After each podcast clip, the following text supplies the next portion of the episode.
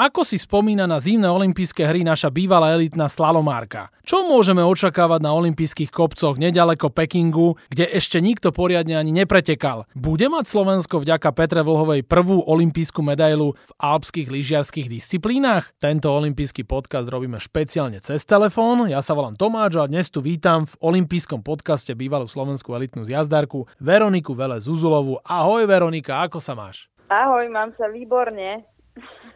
Takže si pripravená, že to tu teraz rozbalíme vo veľkom štýle, však? Áno, samozrejme, tak uh, od teba ani nič iné neočakávam. Áno, ja od teba očakávam, že si zaspomínaš na svoje olympijské účinkovanie. Ty si bola 4 krát na olympijských zimných hrách. A začínala si ešte ako taká mladá 18-ročná dievčina, šikovná slalomárka v roku 2002 v Salt Lake City. Tak ako si na to spomínaš? Na to si spomínam tak nie úplne najpríjemnejšie, pretože bolo to pre mňa taký by som povedala možno šok, keď som prišla do toho prostredia a bola som z toho taká možno prekvapená, vystrašená. Nemala som na to úplne tie najkrajšie spomienky, ale keď sa nás tak pozriem celkovo, tak celkovo ja na olympijské hry som nikdy nemala nejaké dobré spomienky. No a ty si v tom roku 2002 bola aj juniorská majsterka sveta, tak si sa oťukala Salt Lake City a potom prišiel rok 2006, to bolo Turíno, Taliansko a tam už boli aj možno lepšie tie výsledky v kombinácii 15. miesto slalom 22. Nemala som ambície získať medailu, pretože výsledky vo svetových pohároch, aj keď som už e, mala lepšie umiestnenia, ale nikdy to neboli olympiády, kde som naozaj išla s tým, že, že idem získať medailu, pretože som od toho bola ďaleko. Prišiel Vancouver 2010 a tam si spravila v klasickom slalome 10. miesto a to je vlastne tvoje najlepšie výsledkové umiestnenie v histórii zimných olympijských hier. Je to tak? Áno, áno, bolo to moje najlepšie umiestnenie a tam môžeme povedať, že to už bolo lepšie, ale nešla som na tie olympijské hry s nejakým úžasným pocitom. Vždy som mala pocit, že olympijský rok bol pre mňa ako začarovaný. Vždy som mala nejaký problém a nikdy som nešla v úplne ideálnej nálade. Jediné olympijské hry, kde som naozaj sa cítila, že by som mohla ísť reálne na medailu, bolo Soči, kde som sa predtým zranila a takisto posledné Pyeongchang. Takže to boli pre mňa také olympiády, kde som bola asi najlepšie pripravená, ale nakoniec som sa tam nedostala. A čo to znamená pre športovca, keď povedzme tá olympiáda 2014 Soči, ty máš natrénované, zrazu sa zraníš, nielen, že všetko stratíš, ale ešte ani nejdeš na tú olympiádu. Pre mňa osobne to znamenalo, tak v danom momente to bolo veľmi ťažké sa s tým vyrovnať, ale zase na druhej strane možno mám šťastie, že robím šport, kde aj svetový pohár má vysokú úroveň a jednoducho som vedela, že aj keď sezónu olympijskú vynechám, stále ma ešte čakajú pekné veci ale hlavne ja som svojim zraneniam vždy bola veľmi vďačná každému jednému, ktoré som mala, pretože si myslím, že mi veľmi dopomohlo a po každom zranení by sa dalo povedať, že som sa vždy zmenila a urobila som veľký kus dopredu. Pri každom zranení som si uvedomila, prečo ten šport naozaj robíme, že ten šport mám naozaj rada. Vždy som prišla silnejšia a možno som si to ešte viac užívala, pretože som si uvedomila, že veľmi rýchlo sa to všetko môže skončiť a že mi to chýba, keď e, nemôžem e, lyžovať a športovať. Nie je to tak, že sú to roky, na ktoré by som chcela zabudnúť alebo že nechcem na ne myslieť práve, že sú to roky, za ktoré som e, veľmi vďačná, že boli. Áno, a keď hovoríme o tých posledných, tvojich účinkovaniach, tak poslednou olympiádou bol Pyeongchang 2018, eh, ale tam zase, pozri sa, pozitívna optika. Bola si vlajkonosičkou nášho týmu. To je pekné, čo? To je pekné a veľmi veľmi som si to vážila, že jednoducho bola to pre mňa podsta. Vtedy som bola prvá žena, ktorá vlastne niesla vlajku na zimných olympijských hrách. Predo mnou to boli vždy len muži, takže aj v tomto som cítila určitú hrdosť. Na posledné olympijské hry určite spomínam, aj keď nebola som ideálne pripravená, ale jednoducho opäť som mala za sebou niečo, čo sa predo mnou nikomu nepodarilo po zranení krížneho väzu v septembri a štartovať už na olympijských hrách.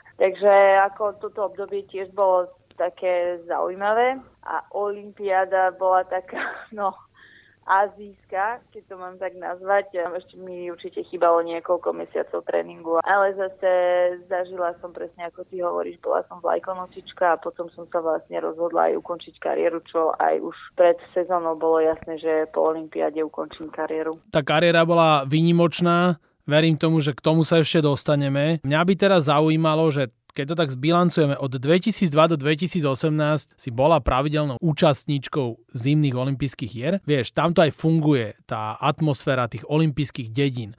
Tak ako si si to ty užívala, koho si tam stretla, prišla ti tam do cesty nejaká tvoja výnimočná športová osobnosť, ktorú si chcela stretnúť a normálne celý život na to budeš spomínať. Bolo niečo takéto? Nič nebolo také. Nemám pocit, že by som každého športovca, ktorého som zimného stretol, posunúť chcela, tak som ho asi aj stretla. Ja Olympiádu, ako som vnímala olympijskú dedinu, tak pre mňa to bolo vždy také také zvláštne, pretože možno mne osobne tam chýbal taký ten eh, kľud, na ktorý som bola zvyknutá, že keď sme chodili po svetových pohároch, že predsa len ten kruh tých ľudí bol taký uši a jednoducho som mala pocit, že je toho veľa, je to strašne veľa ľudí, je tam eh, cítiť obrovské napätie, pretože predsa len Olympiáda je každé 4 roky a každý športovec sa snaží podať čo najlepší výkon, takže tam to všetko cítiť. Na druhej strane je to také, no ťažko sa to opisuje. Ja som vždy mala potom taký pocit teraz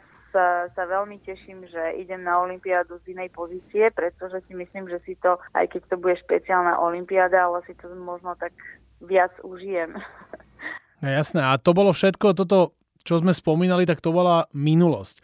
A ty už teraz sa pozeráš do tej budúcnosti na ten Peking. A toto mňa by zaujímalo, že ako to ty celé vnímaš? Proste prídu športovci do Pekingu, a nikto tam ešte poriadne netrénoval, sú tam rôzne opatrenia. Ako to ty celé berieš? Možno mi to príde férovejšie oproti práve tomu Pyeongchangu, kde boli niektoré týmy, ktoré sa vlastne dohodli s Koreou a boli tam niektorí na tréningoch a niektorí sa do- mohli pripravovať na tratiach olympijských, kdežto tu Nikto nebol, nikto tam ešte neližoval, takže ani nepretekal. A, čiže každý jeden bude úplne v rovnakej pozícii, keď sa postavia na štart a v tomto mi to príde také férové, čo dúfam pre pretekárov, že sneh bude iný ako bol v Koreji, ale vidím, že momentálne, keď sa trošku pohybujem v lyžiarskom svete ešte, tak uh, vidím, že každý momentálne má veľký stres z toho, že kde ich trénovať, pretože všetci čakajú, že tam bude agresívny sneh, rovnako ako bol aj v Pyeongchangu. Takže myslím si, že toto je taký ten najväčší stres, či už aj pre pretikárov, aj pre trénerov, aj pre servismanov. Takže toto bude asi taký ten najväčší otáznik celého toho a samozrejme nehovorím aj o danej situácii pandemickej, ktorá tiež stresuje si myslím za veľkú časť športovcov 5-týždňová karanténa za pozitívnym testom, takže aj teraz, keď som bola v Šladmingu, tak jediné, čo sa rieši, je práve toto. No a čo oni na to hovoria? Také tie mocnosti, ako sú Rakúšania, Francúzi, Taliani, prípadne Nemci. Čo oni e, hovoria na to, že v prípade pozitívneho testu na COVID budeš musieť v tej krajine zostať? Oni sa snažia, aspoň ja som mala možnosť byť pri rozhovore, kde sa rozprával šéf nemecký so šéfkou e, Zväzu Rakúskeho a rozoberali, že Švajčiari už požiadali, aby mohli každého jedného pozitívneho vlastne prepraviť hneď naspäť do Európy, že oni vlastne postarajú sa o lietadla. Povedali, že to by tiež, e, pod keď im to ako uznajú, že by to videli ako riešenie, Takže každý sa snaží nájsť to riešenie, aby ten športovec tam nemusel zostať 5 týždňov v karanténe. No. Je to, by som povedala, stresujúce aj pre športovcov, aj napríklad e, s Marley Šildovou som sa rozprávala strašne dlho e, medzi kolami a ona tiež tak mi hovorila, že ty by si čo urobila. A ja hovorím, no ja neviem. A ona hovorí, že no, že tiež e, s jej e, manželom, že proste sa rozprávali, že tiež nevedia, že čo by robili na mieste športovcov, a že proste nie je to ľahká situácia, si myslím, a určite veľmi stresujúca.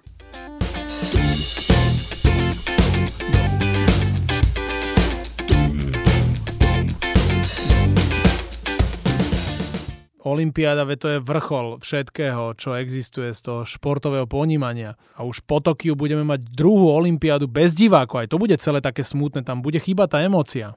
Emócia bude chýbať a veľmi si myslím, pretože čo je na tej olympiáde špeciálne, to, že pretekárky dostanú medailu na krok v nejakom cieľovom priestore, to znamená, že im to bude opäť pripomínať svojím spôsobom svetový pohár, pretože to zažívajú každý víkend. A myslím si, že na olympiáde, čo bolo špeciálne, bolo práve to vyhlásenie oficiálne, ktoré bolo, kde sa vyhlasovali po každom dni všetci športovci a myslím si, že to je práve jeden z tých hlavných snov každého športovca zaži- zažiť práve tento ceremoniál a takisto potom tie oslavy v rôznych už e, domoch, ktoré kedysi bývali. Určite si myslím, že ten športovec má úplne iný zážitok e, z medaile a takisto keď príde do svojej krajiny, si myslím, že tie oslavy nie sú také alebo nebudú až také, na aké boli zvyknutí v minulosti. A to tiež e, asi hrá svoju úlohu. Keď som robila dlhý rozhovor s Federikou Brignoniovou, tak ona ešte dodnes nespravila to, že jej veľký globus, ktorý získala, že jeho poslali poštou a že jej nehrali ani národnú hymnu za to, že dokázala taký obrovský výsledok. Takže možno si človek povie, že čo, však dosiahli to, musím to stačiť, ale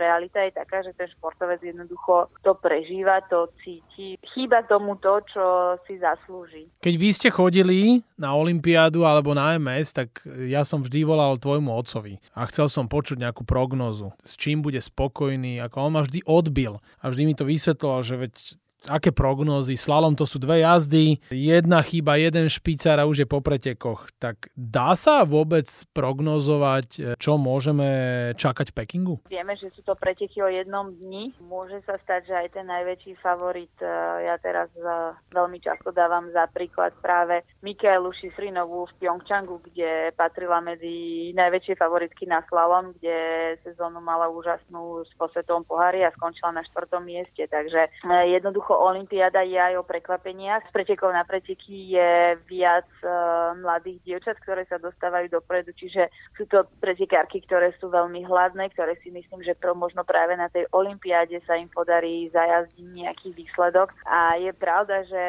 vždy každému trénerovi alebo každému pretekárovi sa vždy dopredu veľmi ťažko hovorí. Myslím si, že už na tej svetovej úrovni každý pretekár chce dosiahnuť čo najlepší výsledok, ale nie vždy sa to podarí, nie vždy to vyjde. Áno, tatino to nemal veľmi rád, ale taká paradoxná situácia sa stala pár dní dozadu, že sme pripravovali štúdio s Olgou Hamadejovou a ona vlastne si hľadala video z roku 2012, kde som na finále skončila druhá a čítala si k tomu články a povedala mi, že tí novinári boli na teba veľmi zlí, že to akože klobúk dolu, ako si to dávala, že teraz keby takí boli, tak eh, by to bolo úplne o niečom inom. Ja si myslím, že aj toto zohrávalo svoju úlohu, že naozaj na Slovensku môžem povedať, že novinári mi nič nedarovali musela som si tiež na tú situáciu zvyknúť a možno týmto aj bolo, že jednoducho potom sme sa už ani keby aj báli niečo povedať dopredu, pretože tým, že boli na mňa veľmi prísni, tak sa to vždy proti mne otočilo veľmi, veľmi ťažko, silno. Takže neboli to ľahké situácie. Keď by sme sa pozreli na tú našu Petru Vlhovú, ona to celkom zvláda, stále je pod tlakom, ale túto sezónu má naozaj také výborné, dá sa povedať konzistentné výsledky. Už v prvej polovici januára získala malý globus za slalom. Má naozaj úžasnú fázonu vo svetovom pohári. Ide na olympiádu, formu má, tak určite už môže byť uvoľnenejšia. Či? No tak e, ono sa to tak dá povedať, že môže byť uvoľnenejšia, ale keď sa na to pozrieme reálne, tak e, je asi, som povedala, možno jediná športovkynia, od ktorej reálne Slovensko bude očakávať medailu, takže už na olympijské hry do Pyeongchangu išli s tým, že získať medailu a medailu nezískali, takže ja dúfam, že sa jej to uľahčiť čo najmenej a že jednoducho, že ju všetci necháme v kľude a že nebude to o nepríjemných otázkach a zbytočnému tlaku práve na jej osobu, aj keď áno, ako už hovoríš, je už zvyknutá na rôzne situácie, ale olympijské hry sú každé 4 roky a myslím si, že môžeš si povedať, že budeš uvoľnený, ale vidíš, že každý jeden športovec alebo aj každý jeden lyžiar sa stane, že mu to práve na tých olympijských hrách nevíde práve kvôli tomu, že nie je to situácia, ktorá príde každý rok. Tým, že olympijské hry sú každé 4 roky, o to ťažšie sa na to pripravuje. Takže je to tiež o tom, že kopec aký, aký bude sneh, ako to tomu športovcovi sadne, aké, aké bude počasie. Sú to preteky, je to jedna minúta, je to jeden deň a môže sa stať čokoľvek. Ale veríš jej, že prinesie olympijský kov? Ja jej verím a som si istá, že prinesie minimálne jednu. Na tomto sa 100% zhodneme.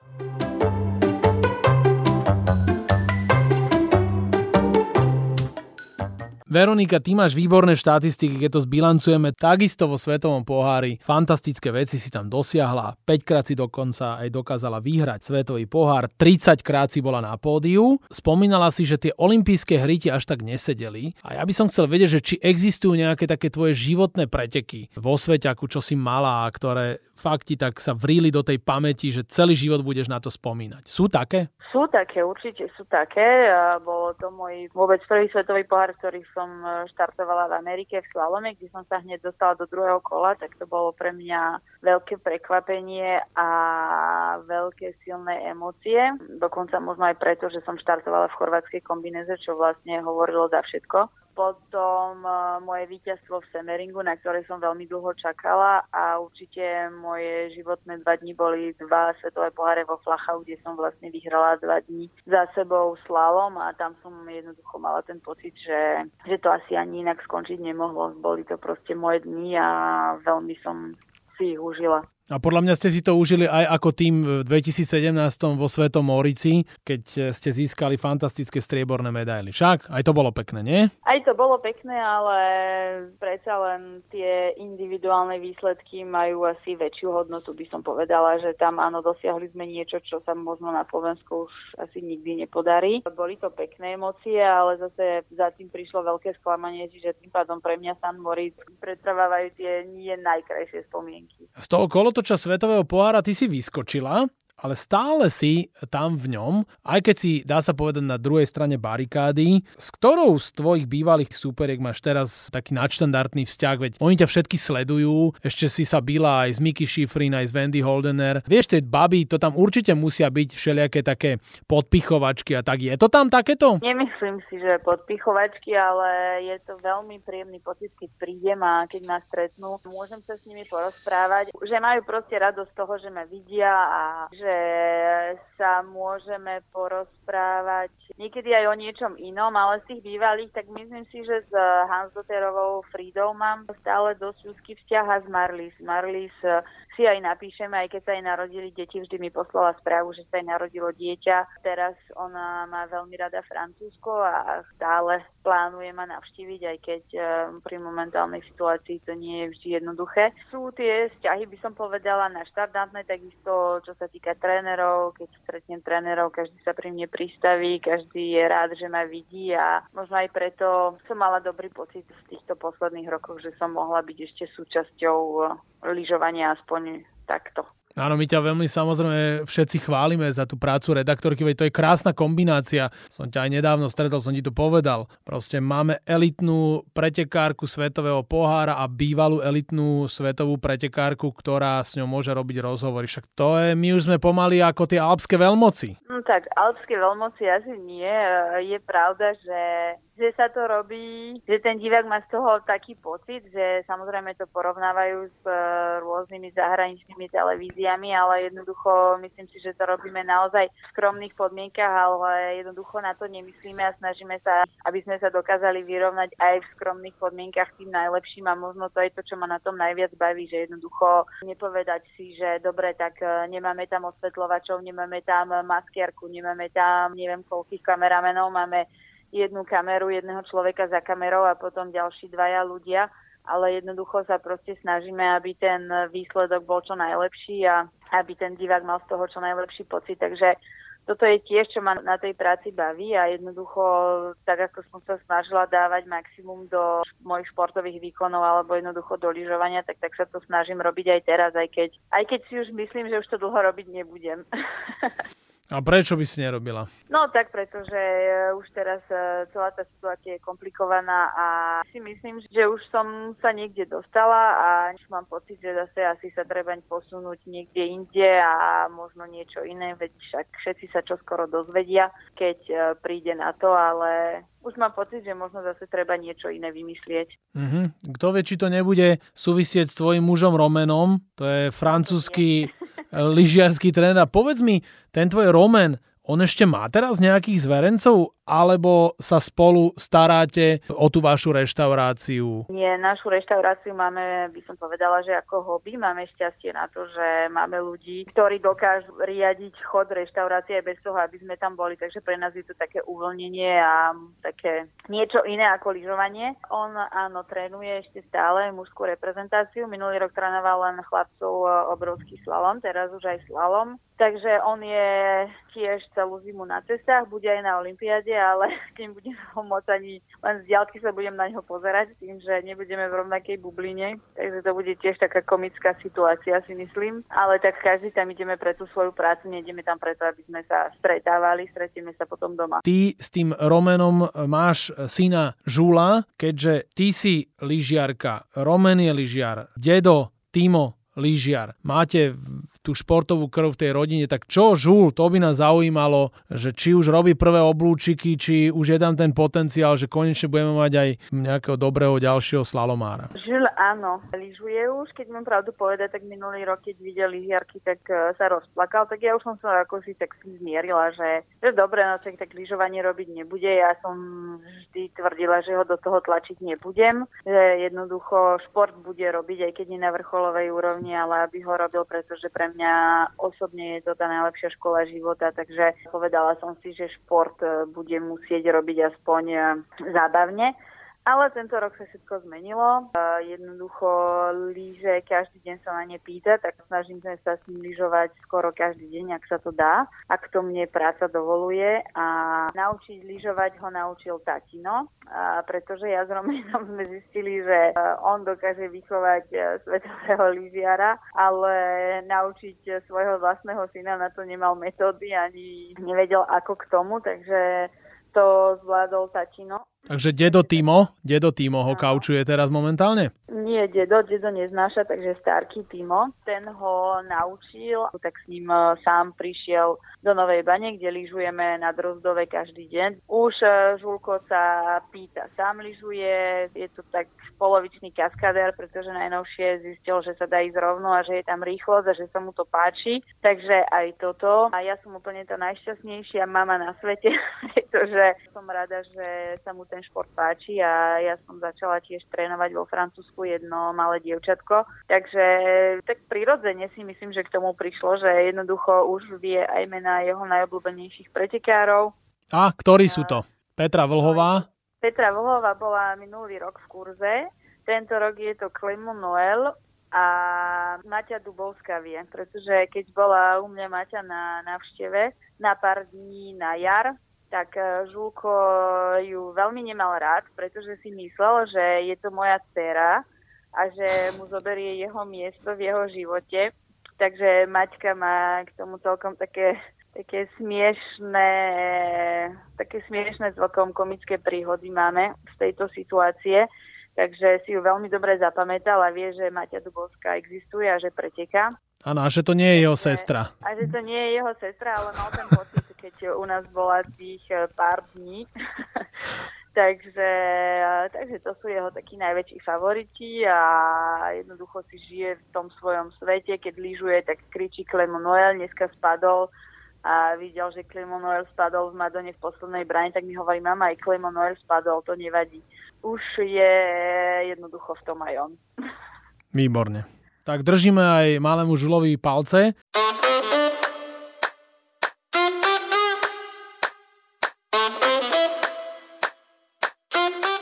Olympijský podcast sa nám pomaly končí. S našou bývalou elitnou zjazdárkou a slalomárkou Veronikou Vele Zuzulovou ideme do záverečnej vlásenky. Takto som to pre teba, Veronika, vymyslel. Čakajú nás posledné dve rubriky, to už len taká zábava. Prvou je rýchla desiatka. Ty to nepoznáš, ale ja ti to vysvetlím. Čo najrýchlejšie a bez rozmýšľania ti budem hovoriť dvojice slov a ty budeš čo najrýchlejšie hovoriť, že ktoré slovo je pre teba bližšie. Vieš, také dvojice. Napríklad, keď ti poviem Venuša alebo Mars, čo by si povedala? Venuša. No, tak to som čakal, presne tak. No a teraz ich pôjde 10 takých.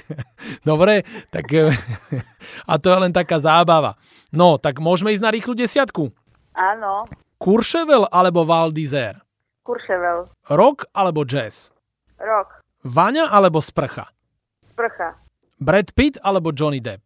Johnny Depp. Víno alebo whisky? Víno. Marcel Hirscher alebo Pirmin Zurbriggen? Jasné, že Hirscher. Foie gras, respektíve sushi? Foie gras. Fyzika alebo literatúra? Literatúra. Zjazd alebo Super G? Super G. Sukňa alebo nohavice? Nohavice. No tak toto sa tá moja žena stylistka nepoteší. Veronika, rýchlu desiatku máme za sebou. No a teraz ja som ťa tu žmýkal a ty teraz môžeš aj mňa žmýkať na oplátku, môžeš sa ty mňa niečo opýtať. Ideš. Hoci čo, je to rubrika tzv. last question. Ako sa ti lyžovalo v Taliansku?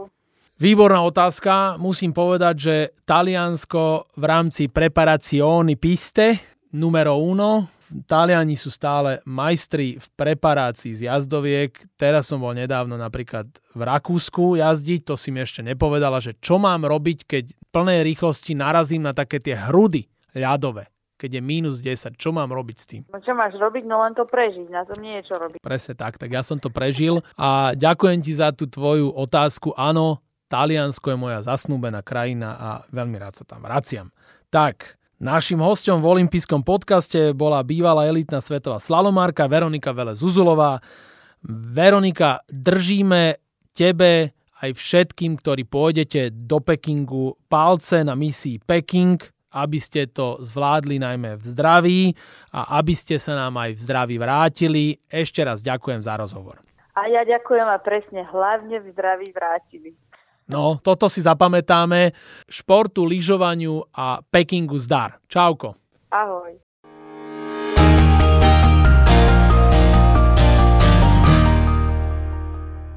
Tak dúfam, že sa vám tento olimpijský podcast páčil. Prihláste sa na jeho odoberanie vo svojej mobilnej podcastovej aplikácii na platformách Google Podcasty, Apple Podcasty a Spotify. Všetky olympijské podcasty nájdete aj na www.olympic.sk podcasty. Teším sa na vás v ďalšom podcaste, pozdravuje Tomáčo, prajem všetko dobré, športu zdar, počúvajte nás aj naďalej. Olympijský podcast vám prináša exkluzívny partner Slovenského olympijského a športového výboru, spoločnosť Typos. Generálni partneri Toyota a 4F. Hlavní partneri Bila, SPP, CZ Slovakia, Allianz a partneri Matador a Štrabak.